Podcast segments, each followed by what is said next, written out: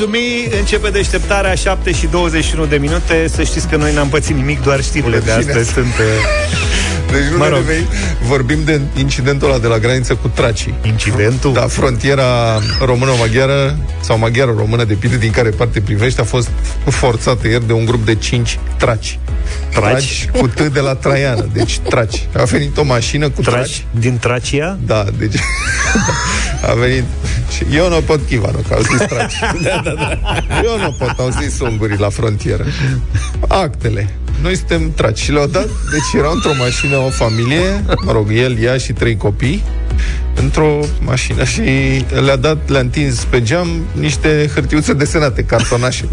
Erau pe apartele.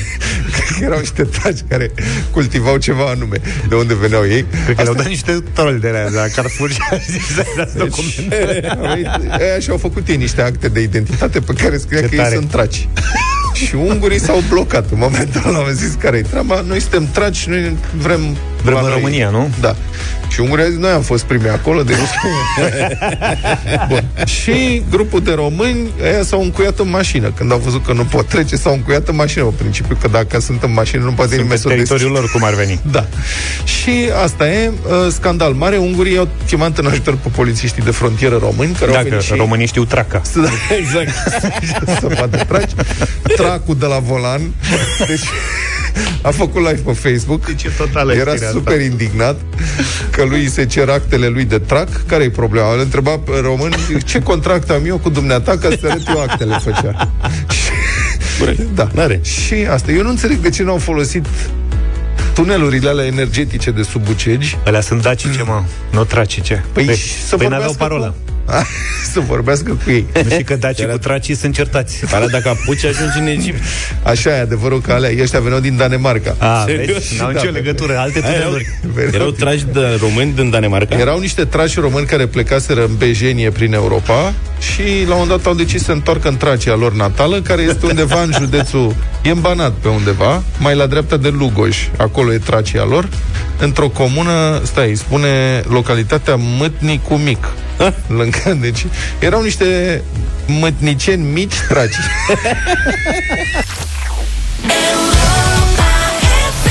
S-a făcut de 7 și 30 de minute.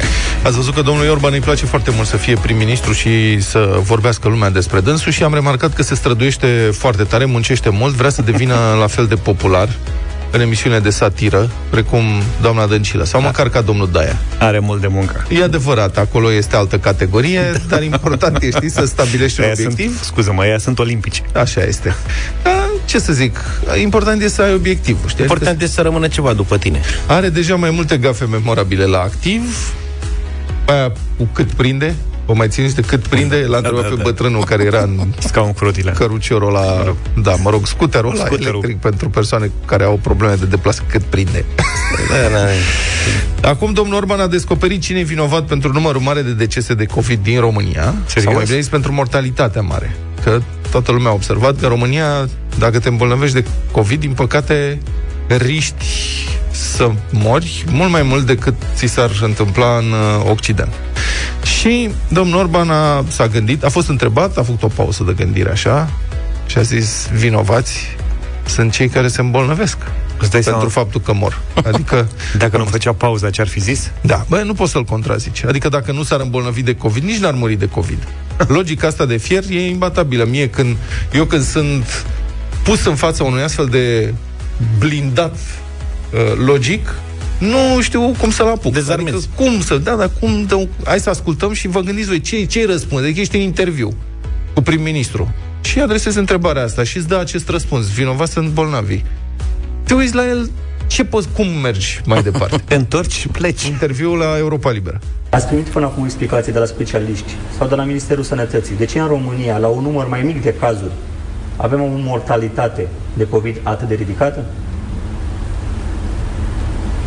Totul se datorează persoanelor care se îmbolnăvesc.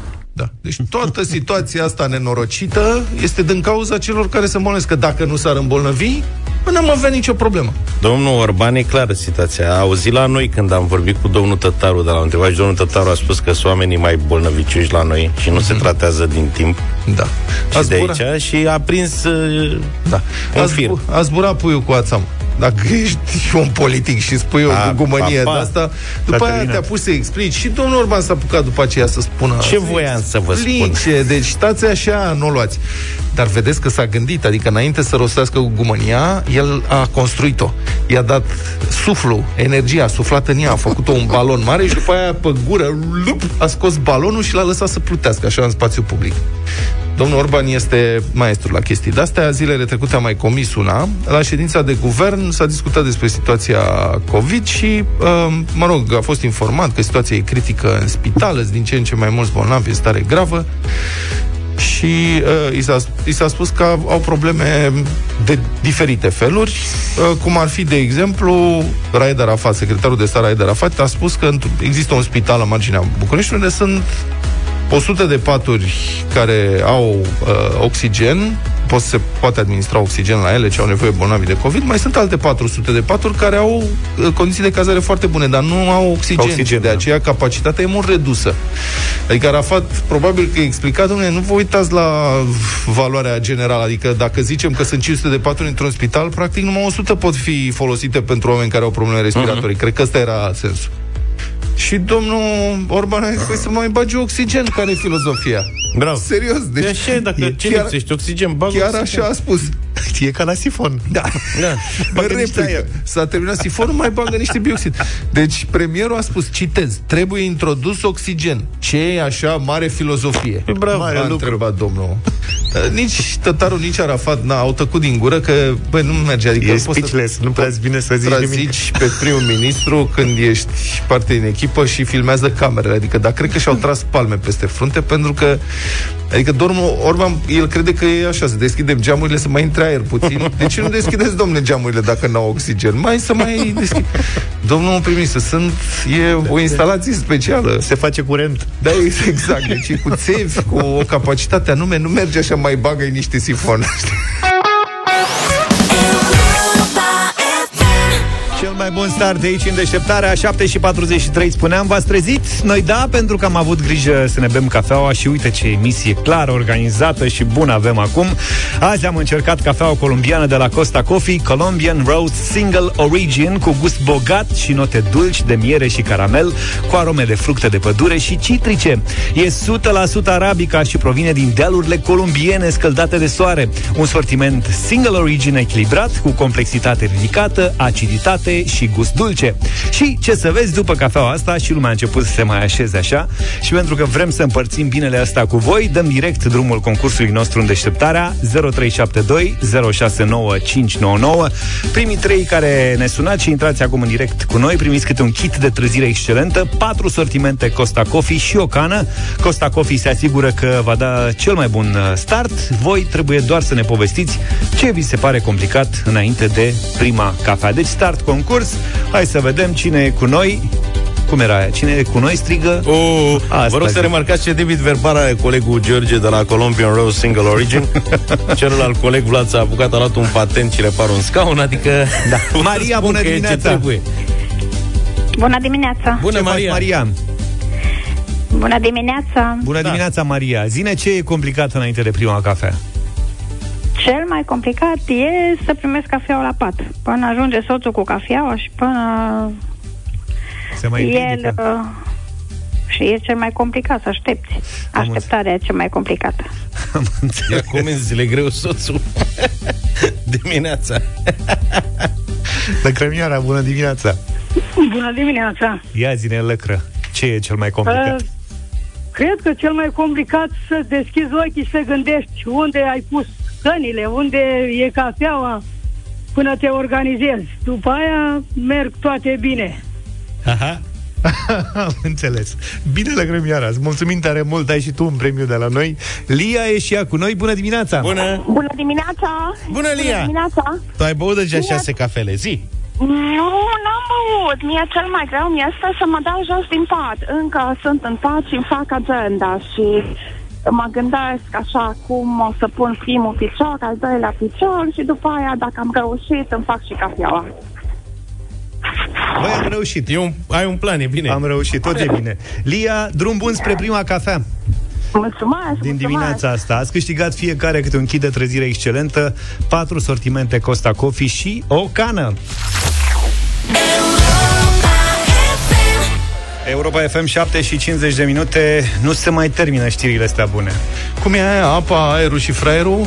Cam nu o să dispară niciodată. Nu o să dispară niciodată. Doi escroci din India i-au vândut unui doctor indian Mă rog. lampa lui Aladdin.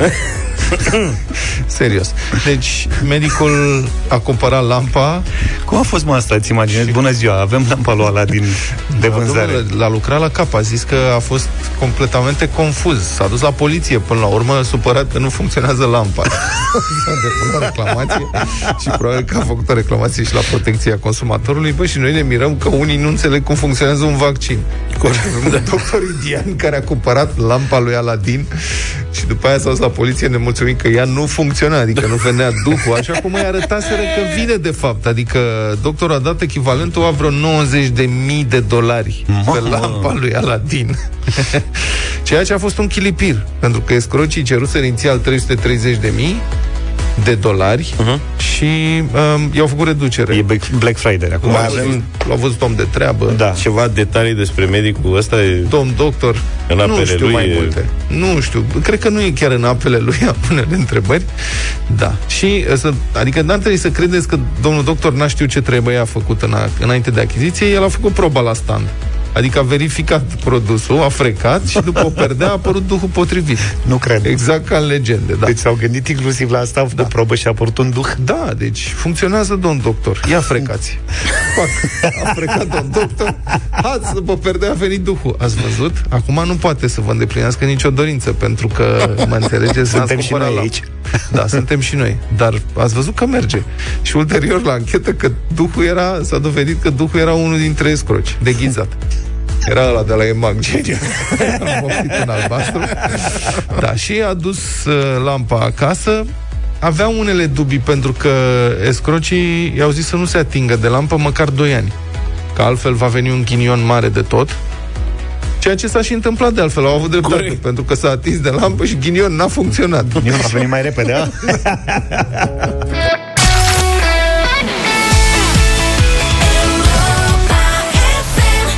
Nothing Breaks Like a Heart Mark Ronson și Miley Cyrus Ce ați alege, Mark Ronson sau Miley Cyrus? Așa și așa. Ce să zic?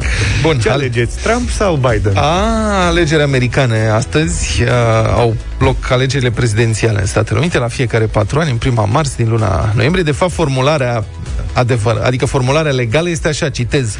Alegerile au loc în marțea de după prima zi de luni din luna noiembrie. Așa e în lege. Deci, așa că data alegerilor poate varia, de fapt, între 2 noiembrie și 8 noiembrie. Anul ăsta pică pe 3. Păi stai mă, dar cum s-a noiembrie. ajuns la... Adică cum, cum Ai- au găsit formularea asta? Aici e o istorie foarte interesantă.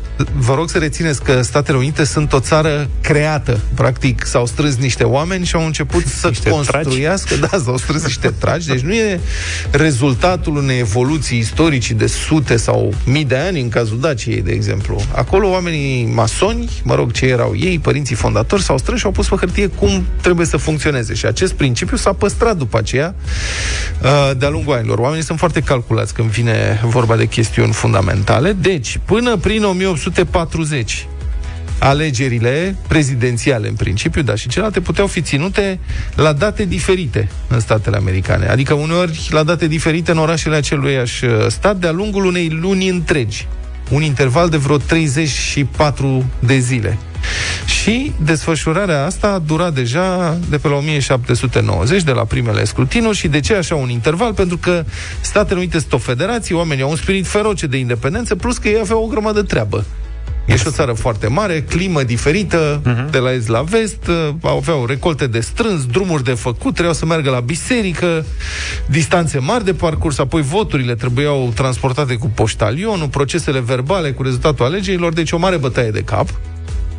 Dar și o chestiune foarte serioasă și atunci guvernul federal a dat dreptul să-și organizeze alegerile când considerau că era mai bine și în funcție de sărbătorile locale în acest interval. Dar pe la jumătatea secolului al XIX-lea, din ce în ce mai multe orașe au început să fie conectate mai bine prin cale ferată și mai ales prin telegraf, astfel încât rezultatul alegerilor dintr-un stat vecin era aflat foarte repede. Și asta a început să influențeze votul dacă acesta încă nu fusese exprimat. Adică dacă știi că toți vecinii din jurul tău l-au votat pe ăla și tu votezi peste o săptămână, atunci votai altfel.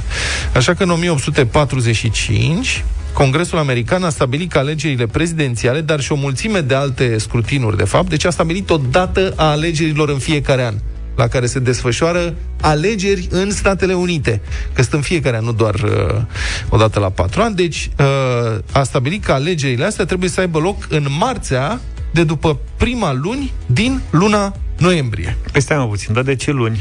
Adică cum au ajuns la... De ce nu luni, pardon? De ce nu duminică, cum e nu, în majoritatea asta? Îți explic. Uh, atunci când au stabilit asta, adică la 1845, Statele Unite era o țară predominant agrară o parte importantă a populației răspândită în zonele rurale, la ferme și așa mai departe, și legiuitorii au judecat, s-au gândit care ar fi cea mai bună lună pentru alegeri. Mai înainte de toate, și au zis că noiembrie ar fi o lună bună, pentru că în noiembrie deja recolta după era ce se strânsă. face vinul. Da, după ce se face, avea tulburelul făcut să fie lumea mai veselă, recolta era strânsă de pe câmp, au fost pregătite deja ogoarele pentru iarnă, Uh, iarna încă n-a venit în cea mai mare parte a teritoriului, deci e o lună mai liniștită. După aia au ales prima săptămână din noiembrie.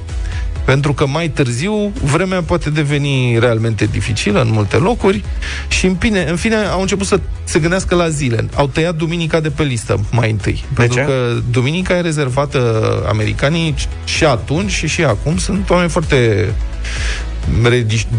religioși cu respect față de credință și duminica e de obicei zi rezervată pentru biserică, pentru foarte mulți americani, pentru odihnă, timp petrecut cu familia și prietenii. Deci au tăiat duminica de pe listă, apoi au mai tăiat de pe listă și miercurea. Miercurea era pe atunci în foarte multe locuri zi de târg. Și americanii aveau treabă. Se duceau la târg să rezolve chestii, să vândă, să cumpere ce aveau ei nevoie, să se bată, să se îmbete, mă rog. Uh, și mai era nevoie și de o zi pentru călătoria propriu-zisă până la multe dintre secțiile de votare, pentru că fiind o țară uriașă, oamenii aveau de mers multe ore cu căruța ca să ajungă de la fermele lor până în primul orășel, unde puteau să-și exprime votul.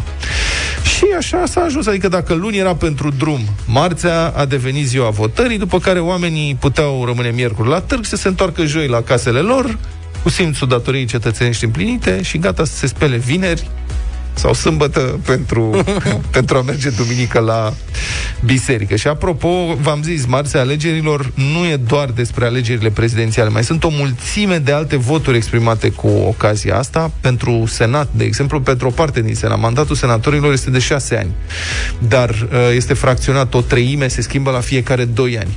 Îi dau refresh. Da, îi dau refresh. Sunt alegeri parțiale și în felul acesta uh, obligă cele două partide mari să colaboreze în Parlament, pentru că uh, majoritățile se schimbă. Mă rog, proporțiile uh, prezenței, reprezentării partidelor se schimbă de obicei la câte 2 ani.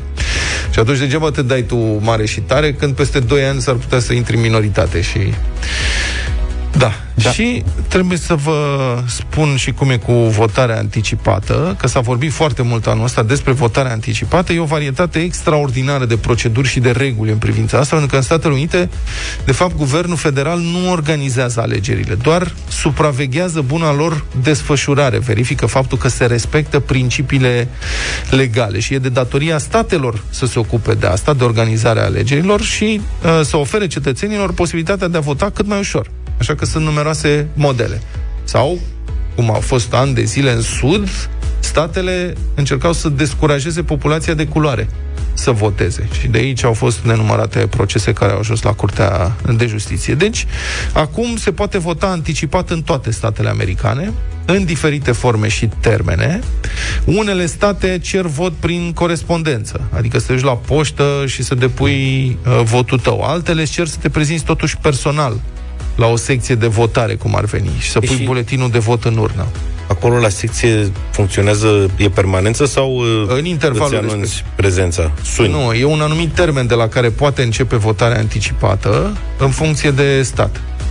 Uh, nu funcționează tot anul, ci cu un anumit număr de zile înainte și uh-huh. da, uh, aceste birouri sunt uh, au personal. Bine de la geam, sunați că da. revine, revine imediat. da. E foarte liber. Adică în unele state, de exemplu, trebuie să oferi un motiv formal pentru faptul că nu poți veni la vot în ziua alegerilor. Dar nu e dramatic, adică nu trebuie să te duci cu dosarul cu șina. Trebuie să oferi un motiv de ce Dar nu poți. Am înțeles că în altele ăsta... nu există această condiție. Una peste alta, statele se străduiesc să-și încurajeze cetățenii să voteze cât mai simplu, pentru că e dreptul lor. Am înțeles că anul ăsta sunt așa de multe voturi uh, anticipate că au mai relaxat și chestia asta cu explicați, cu motivația pentru care votezi. Nu știu în ce măsură s-a schimbat legislația special pentru acest uh, scrutin, dar știind uh, modelul american, sunt convins că nu-ți pun bețe în roate, roate dacă vrei să-ți exprimi da, da. dreptul uh, de a pe nu, dar pe fond de coronavirus am înțeles că... Da. Dar pandemia nu este considerat un motiv suficient. Sunt altele. Ai treabă, ești nu știu, tu da, ești, da. Uh, ai, trebuie să fii jurat, că dacă votezi în Statele Unite, automat, deci dacă te înregistrezi să votezi, automat devii și selectabil pentru a aplica justiția, pentru a face dreptate în America. Ești cetățean cu drepturi de pline, înseamnă că ai responsabilitate față de societate, votezi și te poate chema și justiția să fii jurat. Și acolo nu poți refuza. Sau să motive foarte serioase ca să refuzi uh, să fii jurat. Bun. Și, uh, deci, cum am zis, în momente diferite la care începe votarea anticipată. Cel mai extins termen este în statul North Carolina, cu vreo 60 de zile înainte. În, la 3 septembrie a început anul ăsta votarea acolo, dar majoritatea uh, permit uh, votarea cândva după jumătatea lunii septembrie sau pe la începutul lunii octombrie. Deci ai suficient timp. Mai sunt și unele care nu dau voie decât câteva zile. E varietate foarte mare. Încă o dată, statele uh, își stabilesc propriile reguli cu acest principiu minte. Da, da. Să ajute cetățeanul. Există și un număr foarte mare de metode și moduri de numerare a voturilor exprimate anticipat. Adică unii deschid aceste voturi înaintea uh, votării propriu-zise, alții în ziua respectivă, alții abia după ce se închid urnele. Deci anul ăsta o să fie distracție mare pentru că a fost exprimat un număr uriaș de voturi anticipate. Ieri am văzut, erau undeva la 90 de milioane, peste 90 de milioane. Înțeleg că se așteaptă un record anul ăsta pentru... Ăsta este în sine un record. Prezența... În 2016 au fost uh, cam 30 de milioane de voturi anticipate. Deci anul ăsta este uriaș, uriașă proporția de voturi anticipate deja exprimate. Prezența totală va, se estimează că va fi pe la 160-170 de milioane. America e o țară cu 320 de milioane de locuitori, deci o prezență semnificativă. Um, da, asta înseamnă că noi mâine dimineață, evident, vom vorbi despre ce, se, ce s-a întâmplat peste noaptea noastră în America. Uh, exit polurile, adică sondajele care se fac la urne, sunt, n-au nu o să aibă mare relevanță mâine, pentru că nu pot măsura aceste 90 de milioane de, uh, de voturi care au fost deja exprimate. Deci da, o da. proporție foarte mare, așa că va trebui să așteptăm numărătoarea efectivă ca să aflăm cine va fi nou președinte american. O să vedem cât de repede se întâmplă asta, pentru că contează foarte mult anumite state, câteva state, după cum v-am explicat ieri, statele dau un număr de electori, sunt state care în mod tradițional votează cu republicanii sau cu democrație, că de obicei California votează cu democrație democrații, de obicei Texasul votează cu republicanii. Astea sunt niște state, sunt unele state care sunt sigure, dar mai rămân altele care sunt așa numitele swing states, adică statele care pot balansa de o parte și de cealaltă și pe asta se concentrează toți. Îți trebuie 270 de vot de electori ca să câștigi președinția și în principiu se calculează. Adică știm că democrații au deja un număr de, nu știu, 100, republicanii au sigur și ei încă vreo 100 și rămân încă 70 uh, de la bătaie, să vedem. Vedem mâine dimineața. Da. Deocamdată Biden înțeleg că e favorit, eh, da, și acum patru ani era Hillary... Da, e o discuție veche aici, pentru că uh, sondajele astea, în 2016, toate dădeau pe Hillary Clinton, sau aproape toate, cu o singură excepție, o dădeau pe Hillary câștigătoare. Și Un, a venit blondul... O casă de sondare a spus, nu, Trump o să câștige și așa, și a nimerit, și anul ăsta, aceeași casă de sondare spune că tot Trump va câștiga. Deci e o deci panică deci teribilă la democrație.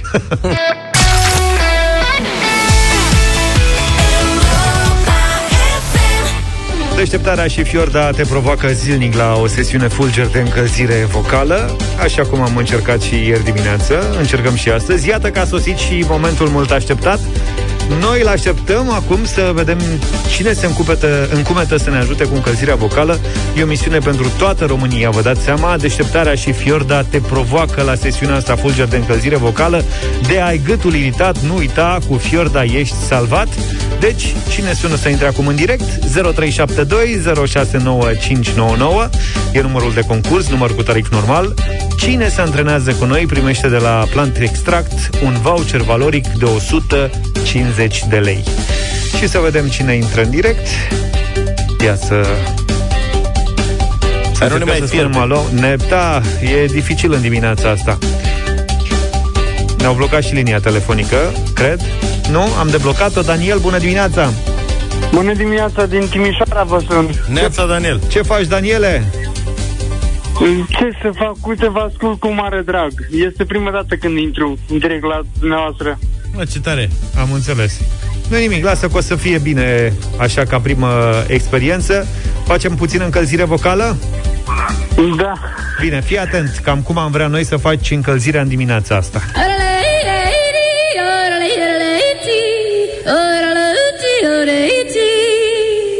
Ai prins ideea? Da. Poți să cânti așa subțire? Hai, te ascultăm. 2, 3 și... Uh, nu știu, e prima dată. E, nu. Fă abstracție. Fă abstracție că ești la radio și fă mai de George odată. Hai mai încet.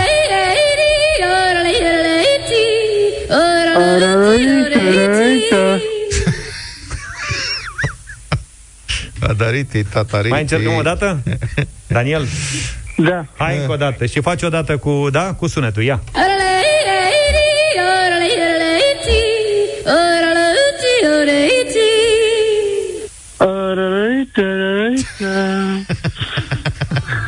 Ne scuzați. ok. Sim, simți că Simți, te-ai a? mai încălzit? Da. Da. Bine. Uh, Bine, Daniel. Felicitări. Uite, tocmai ai câștigat de la Plant Extract Vă un voucher mulțumesc valoric de foarte frumos. 150 de lei. Îți mulțumim pentru curaj, mult curaj. Iar pe voi ceilalți vă așteptăm și mâine dimineață în deșteptarea la o sesiune fulger de încălzire vocală. Și nu uitați, de aveți gâtul iritat, cu Fiorda sunteți ca și salvat. Sigur ne aude și pe noi cineva la ora asta Europa FM 8 și 47 de minute Școala online uh, funcționează cam prost, dacă ar fi să, ne, să luăm în calcul opiniile exprimate în spațiul public. Cam Așa e. pe cine întreb lumea e nemulțumită. Părinții sunt nemulțumiți de cum decurg orele, de profesori. Profesorii sunt nemulțumiți de elevi și de noua tehnologie. Elevii, în general, sunt nemulțumiți de orice, dar toată lumea pare să ducă dorul interacțiunii directe a școlii fizice. Vom vedea ce efecte psihologice va avea acest gen de izolare asupra familiilor și copiilor pe termen uh, mediu, că mi-e teamă că mai durează toată treaba asta. L-am sunat pe colegul nostru de radio, psihologul Gaspar Gheorghi, ca să vorbim despre asta. Bună dimineața! Bună dimineața. Uh, Aparent e un sentiment de- general de frustrare, așa, înconjoară acest mod de educație la distanță. Cine credeți că sunt, de fapt, cei mai afectați? Copiii, părinții sau profesorii? Din păcate, cu siguranță copiii, pentru că ei au cel mai puține resurse cognitive, emoționale, psihologice pentru a gestiona tot acest stres, uh, toate aceste lucruri imprevizibile din viața noastră. Și ei ar avea nevoie de cea mai multă susținere din partea părinților, din partea profesorilor, din partea adulților din jur. Întrebarea e dacă găsim timpul necesar și dacă avem disponibilitatea pentru a-i susține pe copiii noștri din punct de vedere emoțional. Pe termen lung, când copiii cresc, nu știu dacă există studii sau cazuri concrete, când copiii cresc uh, izolați de societate, există efecte pe termen lung? Cu siguranță există o serie de restanțe în dezvoltarea socioemoțională a copilului. Acum, mie mi se pare că în aceste câteva luni care au fost până acum și probabil care vor fi și în uh, viitor, nu cred că vor fi consecințele atât de mari pe partea socială, mai degrabă. Eu îmi fac griji legat de problemele de sănătate mentală ale copiilor, de tulburările de anxietate care se dezvoltă și care cresc foarte, foarte mult în această perioadă, de eventualele depresii. Deci, cred că dincolo de faptul că copiii copiii s-ar putea să aibă niște sechele pe partea de socializare, sechele care cred că se pot recupera mult mai ușor decât aceste probleme la nivelul sănătății mentale care trebuie abordate de către părinți și de către profesori. Nu cred că e sănătos să neglijăm aceste aspecte. Dar să știți că, nu știu, nu vreau să generalizez acum, dar în cazul meu personal, Ștefan, de exemplu, socializează mai mult cu mai mulți colegi decât ar fi făcut-o la școală, pentru uh-huh. că mhm. ei online acolo în fiecare pauză pe care o au sau dacă mai întârzie câte un profesor sau au probleme cu conexiunea, uh-huh. se joacă, acum e un joc pe care îl joacă toți copiii, se cheamă Among Us. Uh-huh. E foarte popular în rândul copiilor, că știu și de la alți prieteni. Și ideea e că, revenind, el acum socializează cu absolut toți copiii din clasă. El altfel la școală socializa în, cu câțiva cu care avea logaj, că evident în pauză cum fac toți copiii. Acum, practic, toți 30 sunt acolo, fiecare în ecranul lui, un filmuleț are... de acasă, adică e o, o nouă, exact, o nouă era o nouă socializării. Formă, e o da. nouă formă de socializare. Are foarte mult sens ceea ce îmi spuneți, pentru că, într-adevăr, cumva copiii care sunt uh, ușor mai retrași sau care nu sunt atât de populari exact. în mod uh, real, acum pot să comunice mai ușor cu colegilor, însă e foarte important să facem diferența între socializarea online și socializarea face-to-face. Știm că ființa umană are nevoie de o socializare în adevăratul sens al cuvântului. Nu avem nevoie să uh, interacționăm cu toți colegii de clasă, dar cu acei doi, trei colegi cu care ne simțim în siguranță, e bine să avem și alte forme de socializare. Însă până să ajungem în acel punct, sigur că ne adaptăm și încercăm să facem față vieții așa cum putem cel mai bine. Domnule Gașpar, eu v-aș ruga să faceți o evaluare, dacă se poate, și pe situația părinților. Adică, mă rog, sunt părinți care sunt preocupați realmente de educația copiilor și sunt îngrijorați în perioada asta, văd că lucrurile nu merg cum ar trebui, copiii se îndreaptă spre examene. Cum, cum ar trebui, cum pot gestiona acești părinți uh, presiunea, sentimentul ăsta că nu fac ce trebuie Toată... sau că sunt împiedicați să facă ce trebuie pentru viitorul lor? Toată această îngrijorare a părinților este mai mult decât justificată și cred că e important să vorbim despre asta cât mai mult. Părinții între ei care au uh, copii în clasele terminale e foarte bine să găsească momente în care să comunice. După care e foarte important să acceptăm realitatea așa cum e, să înțelegem că lucrurile nu sunt cum au fost acum un an sau doi și să încercăm să ne flexibilizăm noi din punct de vedere mental mult mai mult. Văd asta și la clienții mei din cabinet. Acei oameni care acceptă realitatea reușesc să-i facă față mult mai bine decât aceia care o resping și care luptă cu ea. Dacă avem copii mai mici, e foarte important să ne reamintim faptul că acum probabil că nu e cel mai potrivit moment să punem presiune pe partea academică a vieții, ci mai degrabă să-i ajutăm pe copiii noștri să-și dezvolte niște abilități de gestionare a propriilor emoții. Cred că acum mai mult ca oricând în istoria recentă a omenirii noi avem posibilitatea de a ne cultiva inteligența emoțională dacă ne ducem atenția în această direcție. Și foarte, foarte important, indiferent de vârsta copilului, să-i transmitem că noi suntem alături de el. Atunci când vedem o serie de comportamente care ar putea să pară îngrijorătoare, să ne reamintim că acestea ar putea să fie niște strigăte de ajutor din punct de vedere psihologic și emoțional, că nivelul de stres pe care le resimte copilul este mult prea crescut și care are nevoie de susținere din partea părintelui. Iar dacă părintele simte că nu poate să-i ofere această susținere, să îndrăznească să ceară ajutor, că e vorba de un psiholog, de un psihoterapeut, de un consilier școlar. Cred că acum mai mult ca oricând avem nevoie să ne facem cumva vocea auzită și să îndrăznim să cerem ajutor din partea unui specialist. Gașpar Gheorghe, mulțumim foarte mult pentru intervenția din această dimineață. Luca, cum zice că se cheamă jocul ăla? Among Us. Among Us. Dar e foarte tare, mă rog, pentru momentul ăsta a venit la fix. E cu niște omuleți și unul dintre ei e În general, jocurile trebuie să-l descopere, dar presupune foarte multă socializare uh-huh. Din partea copilor și... Și când vezi că Ștefan pierde, intri tu și... Eu nu mă bag, eu doar îl aud, nici nu intru. Păi să știți că nu e așa. Au mai multă dexteritate așa. decât noi, adică eu dacă mă bag peste Alexandra și încerc să și joc cu ea jocuri pe care Jocurile Uite, momentului, ca să spun așa, am un handicap că n-am aceeași dexteritate. Să-i pui asta că nu e trebuie dexteritate și o să poți să te joci și tu. Dar vreau să, cum îi spuneam el și... Știe, el știe. Da.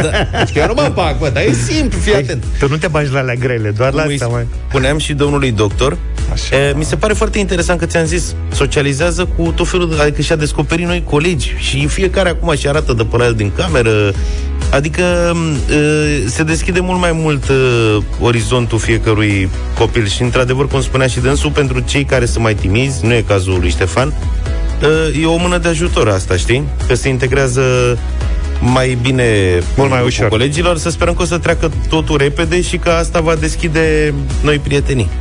Da, noi ne jucăm și noi uh, în câteva minute la bătălia hiturilor. Am pregătit uh, trei piese super interesante. Vă invităm să votați imediat.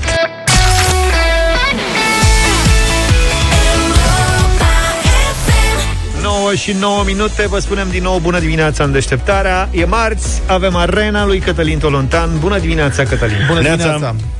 Bună dimineața! Acum câteva minute am publicat pe libertatea.ro uh, un document care arată cât de groasă este situația din momentul acesta din spitalele românești.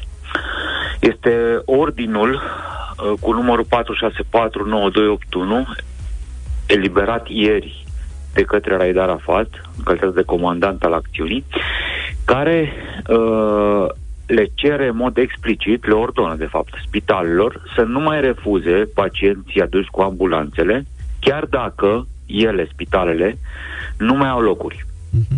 Ordinul este negru pe alb, este publicat, oamenii pot găsi acum pe libertatea.ro uh, și el răspunde practic acest ordin. Ieri a avut loc o întâlnire la Ministerul de Interne Uh, și acolo cei de la Smurt, în primul rând, dar nu numai, și cei de la ambulanță din mai multe județe ale țării, în special însă din capitală, aici situația este critică, uh, au descris ce, ce, ce se întâmplă. Mhm. Uh, au bolnavi, avem bolnavi în ambulanță, au spus ei, uh, fie că e vorba de oameni care, despre care se crede au simptome de COVID, dar nu sunt testați încă, sau au fost testați și au fost declarați bolnavi de COVID, sau bolnavi non-COVID, chiar asta spune ordinul în mod clar, se referă și la bolnavi non-COVID, și uh, spitalele ne spun ocoliține pentru că nu avem locuri la secția uh, respectivă. Deci fie secția COVID în cazul bolnavilor COVID, fie secțiile celelalte în cazul bolnavilor care au alte uh, suferințe. S-au mulțit atât de mult uh, aceste cazuri încât spitalele, uh, refuzând salvările, duc ore în șir oamenii prin capitale și nu știu unde să-i ducă. Și atunci Raed Arafat a luat această decizie, a dat aceste ordinieri, uh, prin care arată uh, spitalelor că nu pot să facă tot ce doresc ele. Sigur, acum au început spitalele să spună, păi dacă nu avem locuri, de ce aduceți pe acești oameni cu ambulanțele? Suntem în situația în care vom avea bolnavi puși pe holuri, așa cum am văzut în Lombardia în primăvară.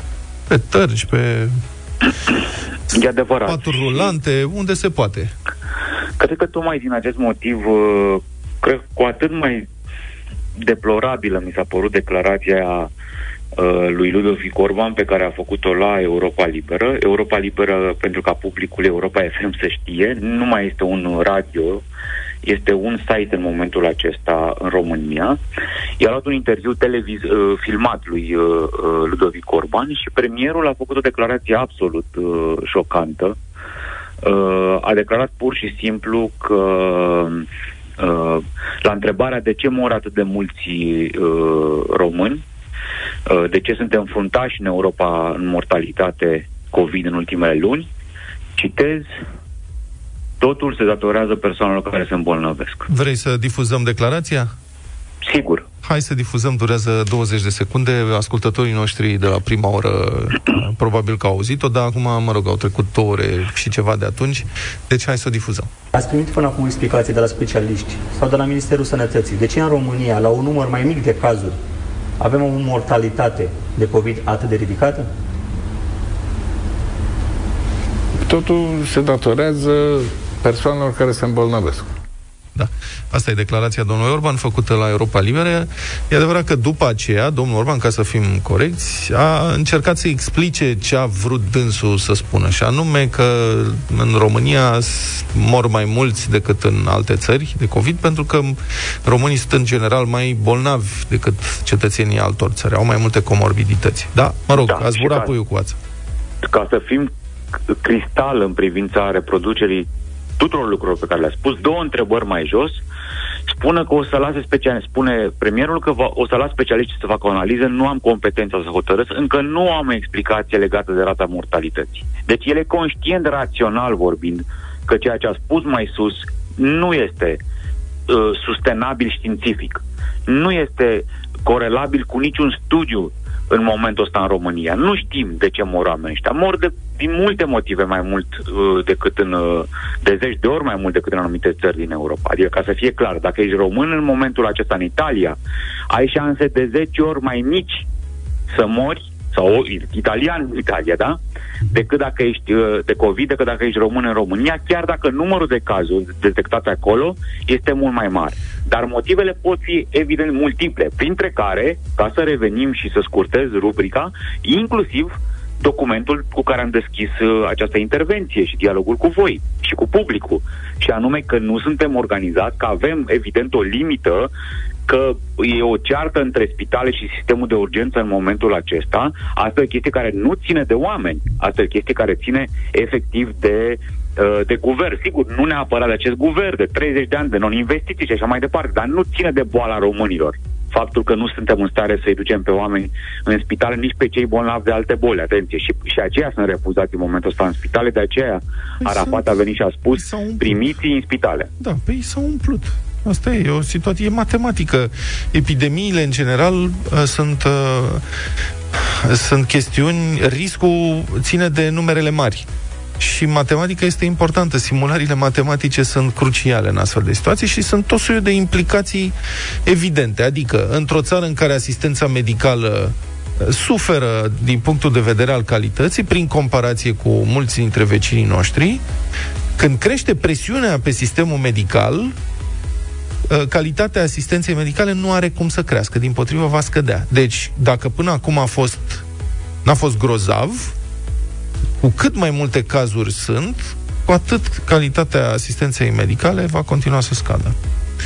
Și ca să închem, cu atât mai puțin este justificată blamarea pacienților de, de orice boală. Pentru că, iată, nu doar cei de COVID au probleme. Au da. probleme toți oamenii uh, care sunt suferinți în România da. și, într-adevăr, ai dreptate, Vlad, suntem pe primul loc la foarte multe suferințe în toată Europa. Da, dacă, dacă îmi dai voie, sigur, e rubrica ta, de fiecare dată mă simt vinovat că intru peste tine, dar cred că trebuie totuși priviți uh, cu atenție și um, dezaprobați cei care în mod conștient, intenționat, premeditat refuză să respecte regulile de protecție antiepidemică în perioada asta. Pentru că, din păcate, ei pricinuiesc multă suferință și probabil că pricinuiesc, cauzează și morți. Cei care o fac intenționat. Bun, există lege, sigur. Există o lege să fie aplicată această lege. Okay. Există norme. Oamenii aceștia trebuie, uh, unii dintre ei po- au ajuns cu dosare penale, cei care au fugit din spitale. Corect, absolut de acord. De asta există lege. Da. Bine, mulțumesc foarte mult, Cătălin Tolontan.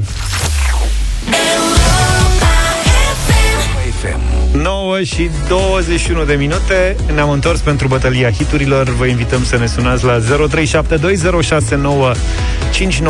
Astăzi ne-am gândit la chitariști celebri pe care să-i votați și o să încep eu, că sunt ultimul câștigător, mă scuzați pentru acest uh, detaliu, cu unul din cei mai mari chitariști ai lumii. Îl cunoașteți pentru că a fost difuzat foarte des la radio. Întâmplarea face să fi cântat cu Skid Row și Thin Lizzy atunci când era mai tânăr, dar majoritatea dintre noi îl cunoaștem pentru Still Got the Blues. Gary Moore!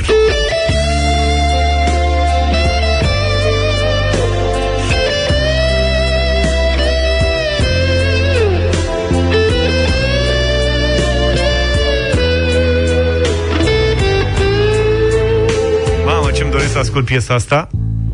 Sper să o votați. Still Got The Blues, Gary Moore este propunerea mea din această dimineață. Luca? Da, uh, eu dacă mi-ai cerut chitarist, am un singur nume în minte, Carlos Santana, Smooth.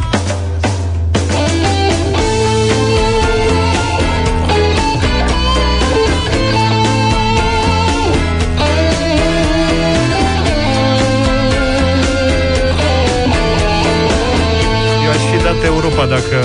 Da, mă rog. Asta e Rob Thomas care cântă peste chitara lui Santana. Da. Chitara contează. Domnul Vlad, hai să dăm un chitarist, poate ce să mai... Primul din țară, al doilea pe județ, Richie Blackmore de la Deep Purple, Smoke on the Water.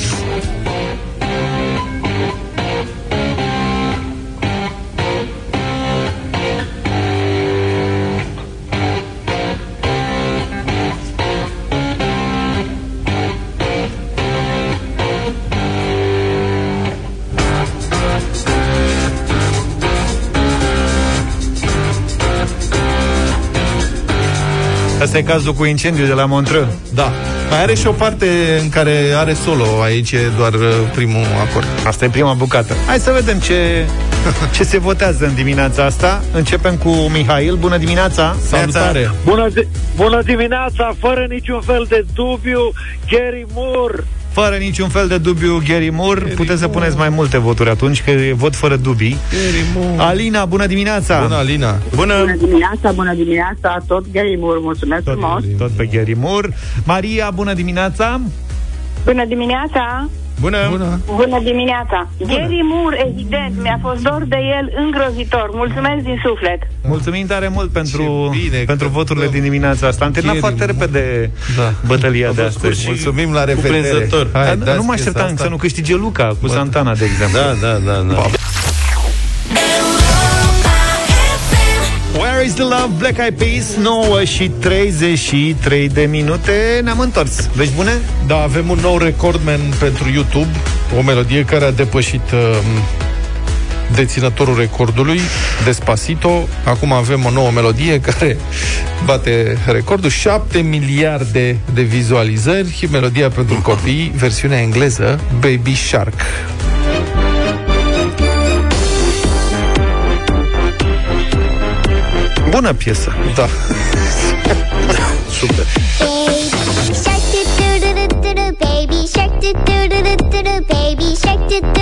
Do do baby shark. Mommy shark do do do do do do mommy shark do do do do do do mommy shark do do do do do do mommy shark.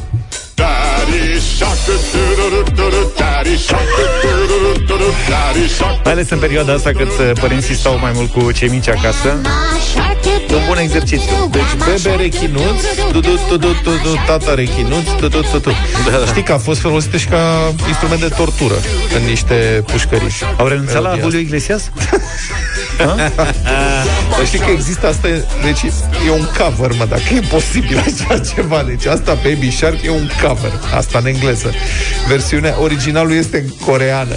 Serios? coreană, da, și Apar avem, n-aveam că e o piesă coreană asta, da? avem versiunea. Fiți atenți, versiunea coreană.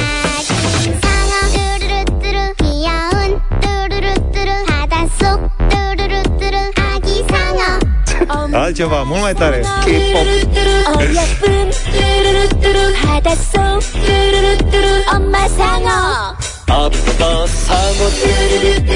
Auzi? Deci îl înțelegi pe Kim Jong-un acum Se uită în sud, vede ce a ajuns Ia mai faceți două nucleare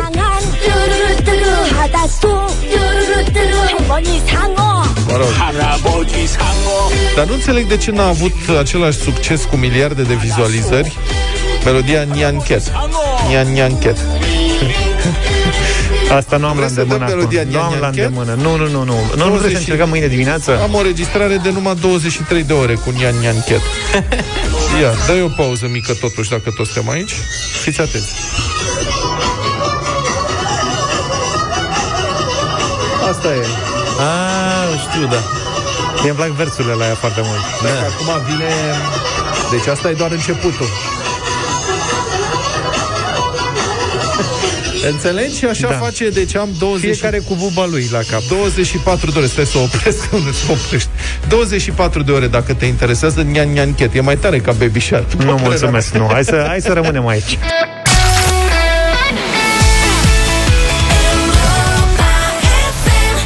De câte, ori, de câte ori ați auzit vorba asta? De multe ori, dar acum depinde și la care vreme te respect Am eu niște lucruri de remarcat aici Da Care nu sunt chiar Joy Bielis era în, în vremea mea Amorabile discuții, mă înțelegi Bine, am ajuns Pompează gemul și alte de-astea Cum?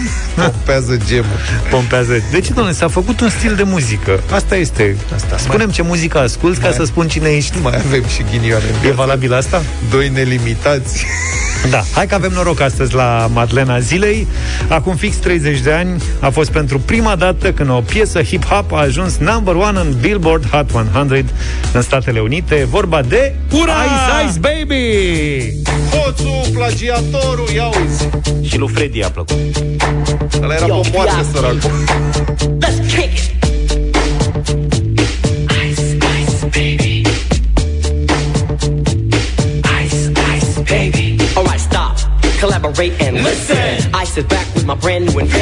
Colegii știu ceva și știți și voi, mai ales dacă ne-ați ascultat acum câteva zile. Piesa lui Vanilla Ice are la bază melodia Under Pressure, scrisă de Queen și de David Bowie, chiar dacă Vanilla n-a recunoscut acest lucru inițial. Și n-ar fi știut nimeni acest detaliu. Cum? V-ați dat seama? Adică, pe bune? Nu, serios, n-ar fi știut nimeni acest detaliu dacă DJ-ul american David Morales n-ar fi ales piesa asta și n-ar fi dat-o la radio, în ciuda faptului că nu era lansată ca single, era doar B-side pentru Play That Funky Music.